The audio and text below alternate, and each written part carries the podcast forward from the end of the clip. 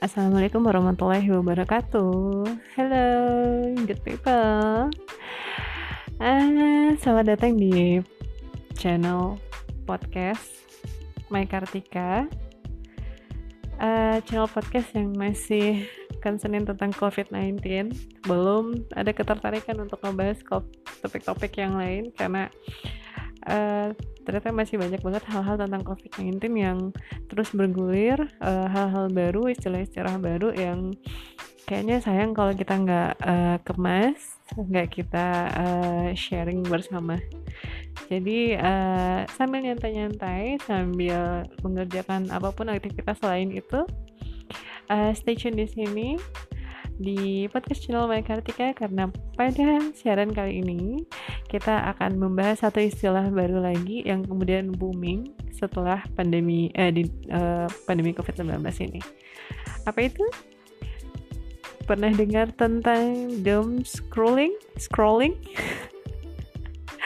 Aduh, pronounce-nya jelek.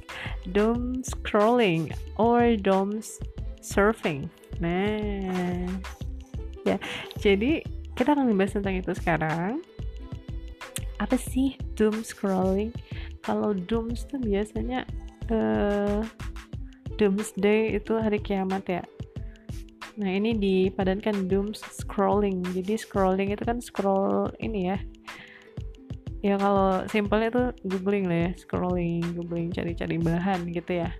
Dooms itu berarti mungkin dalam uh, kapasitas yang lebih lebih banyak gitu apa sih? Yuk kita pelajari bersama ya. Lagi good people. Jadi setelah istilah anosmia dan uh, face shield dan apalagi itu yang kemudian tiba-tiba populer di masa pandemi COVID-19 jadi aku ketemu lagi istilah baru tentang doom scrolling or doom surfing. Nah this uh, uh, ya istilah ini ya has become a popular term since the COVID-19 pandemic bombed the world.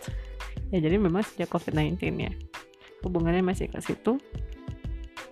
Jadi kalau menurut ahli psikologi dari UGM, doom scrolling is a term that describe one's tendency to browse social media, especially reaching negative news regularly. Accordingly, during this pandemic, many people tend to have increased activity on the doom scrolling phenomenon. Jadi, menurut ahli jiwa pakarnya, ya jadi doom scrolling itu adalah tendensi atau kecenderungan seseorang untuk browsing di sosial media atau di media online, tapi lebih uh, uh, bertendensi dia mencari berita-berita yang negatif uh, secara rutin. Jadi itu aja yang dicari ya. Jadi dikatakan bahwa sepanjang pandemi ini banyak orang yang akhirnya uh, mengarah ke sana. Jadi meningkat uh, curiosity-nya tentang hal-hal uh, yang negatif berita-berita yang negatif. Ya jadi uh, kebanyakan dari uh, pelaku doom scrolling ini mereka mengalami kesulitan untuk berhenti gitu ya saat mencari informasi tentang pandemi yang sedang terjadi.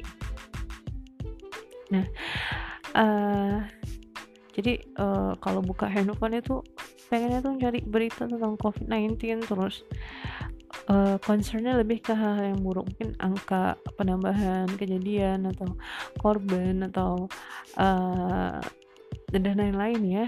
Sehingga dia sulit untuk uh, memalingkan perhatiannya dari hal itu. Jadi dia uh, selesai dari berita yang satu pindah ke platform yang lain untuk mencari uh, berita buruk ini. Jadi misalnya dari Twitter cari berita tentang COVID di Twitter kemudian pindah lagi ke Instagram lanjut lagi ke platform yang lain sehingga tanpa disadari. Akhirnya kegiatan ini uh, menghabiskan waktu yang sangat lama nggak sadar udah duduk dua jam itu cuman nge-scroll tentang covid tentang hal yang buruk berita-berita buruk tentang covid nah uh, jadi ini media sosial juga punya laporannya ya ternyata aksesnya akses ke media sosial di masa pandemi itu di Twitter kabarnya dilaporkan meningkat 24%, sementara di Facebook meningkat 27%. Nah, padahal ya uh, menghabiskan waktu mengakses berita serta uh, tentang hal-hal buruk ini sebenarnya meningkatkan resiko gangguan kesehatan ya secara physically, uh, even mentally. Ya, konsumsi berita negatif secara banyak, masif, terus-menerus akhirnya dapat menyebabkan rasa ketakutan, cemas, kemudian stres yang lebih tinggi sampai akhirnya bisa berujung ke serangan panik. Hmm, serangan panik itu namanya juga serangan ya, jadi jangan dianggap uh, ringan. Jangan dianggap ringan. Kalau ada yang pernah nonton beberapa film itu pernah juga uh, menampilkan tayangannya adegannya tentang panic attack uh, dan itu uh, mengganggu sekali ya kecemasan yang berlebihan dan kemudian dari serangan panik yang panik.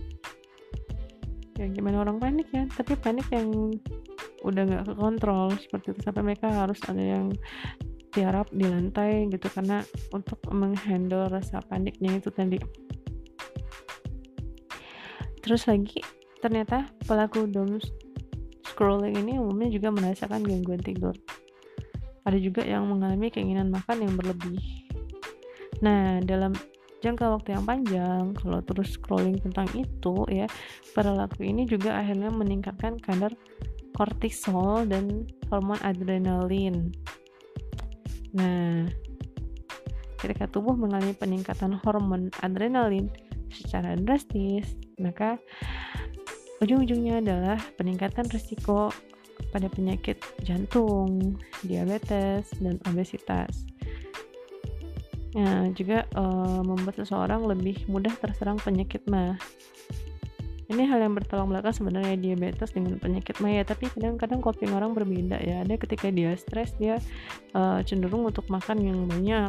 Ada juga yang uh, hilang selera makan akhirnya uh, pola makannya berubah nggak teratur akhirnya memicu penyakit mah.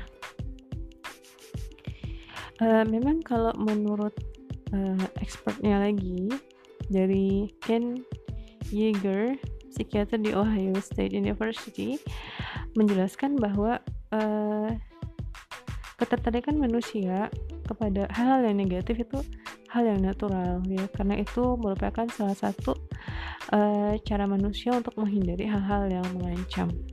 Namun nah secara secara naluri kita kan memang seperti itu ya kita mencari tahu berbagai hal yang bisa membahayakan bagi diri kita jadi kita bisa menghindari hal tersebut. Nah, tapi tentunya harus dikelola dengan baik agar tidak menimbulkan dampak yang buruk seperti itu.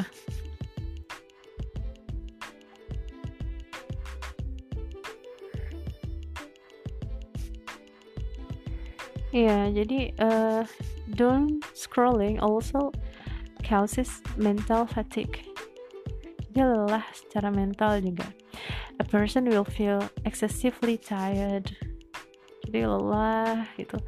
Become irritable sensitive. And in this condition if this condition lasts the most worrying thing is that mental disorder emerge due to this irregular activity jadi pay attention if there are signs of sleep disturbance excessive fatigue and suddenly feel pain throughout the body If it feels disturbing, you should immediately ask for help from professionals such as psychologists or psychiatrists. Ya, jadi bagaimana cara mengatasinya? Kalau misalnya kita juga orang yang mengalami kecanduan yang sama. Ya, jadi pertama uh, mulailah untuk memberi batas waktu untuk penggunaan internet dan akses informasi. The need to create restrictions on accessing social media. In addition to limiting the information access, You should also limit the time to stream and read the news so that you won't linger in doom scrolling behavior. Jadi batasi waktunya lagi. Kemudian tetapkan tujuan ngapain ingin akses mengakses internet.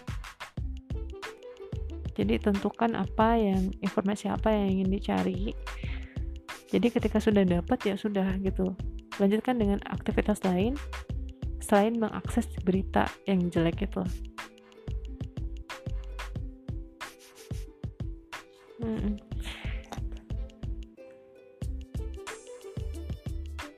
Remind yourself of the reasons why you explore social media. Please don't get lost in reading information that is not relevant to your needs.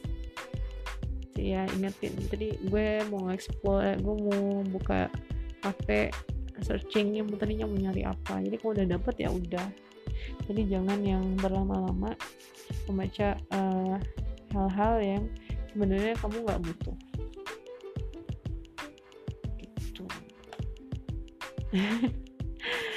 so gimana guys? Tentang doom scrolling. Are you one of it?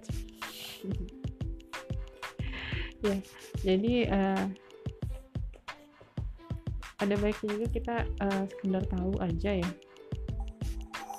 Jangan terlalu berfokus pada hal-hal berita-berita buruknya. Cukup untuk tahu. Jadi ketika kita udah tahu kita akan berpikir lagi lebih sigap lagi untuk antisipasi untuk menjaga diri. Uh, cukup sampai di situ aja. Jadi nggak usah dipantengin terus beritanya setiap hari setiap jam. Habis dari stasiun TV A berita tentang COVID-19 pindah lagi B C. Kemudian gimana covid di Padang covid di Jakarta covid di Amerika covid di mana. Uh, ya sampai akhirnya nggak sadar waktu udah habis ya menjadi informasi buruk tentang covid kemudian jadi cemas sendiri parno sendiri. Jadi itu harus uh, dikontrol. Oke okay. terima kasih ya. Jadi uh, teman-teman itulah uh, bahasan kita tentang doom scrolling. Semoga bermanfaat. Uh, next kita masih bakalan bahas tentang covid-19 temanya apa? Ntar kita pikirin lagi. Yang penting tetap stay tune di sini di podcast channel My Kartika. Semoga informasi yang tadi uh, saya sharing bisa bermanfaat bagi teman-teman semua. Terima kasih atas atensinya. Stay tune di sini I'll see you later. Bye bye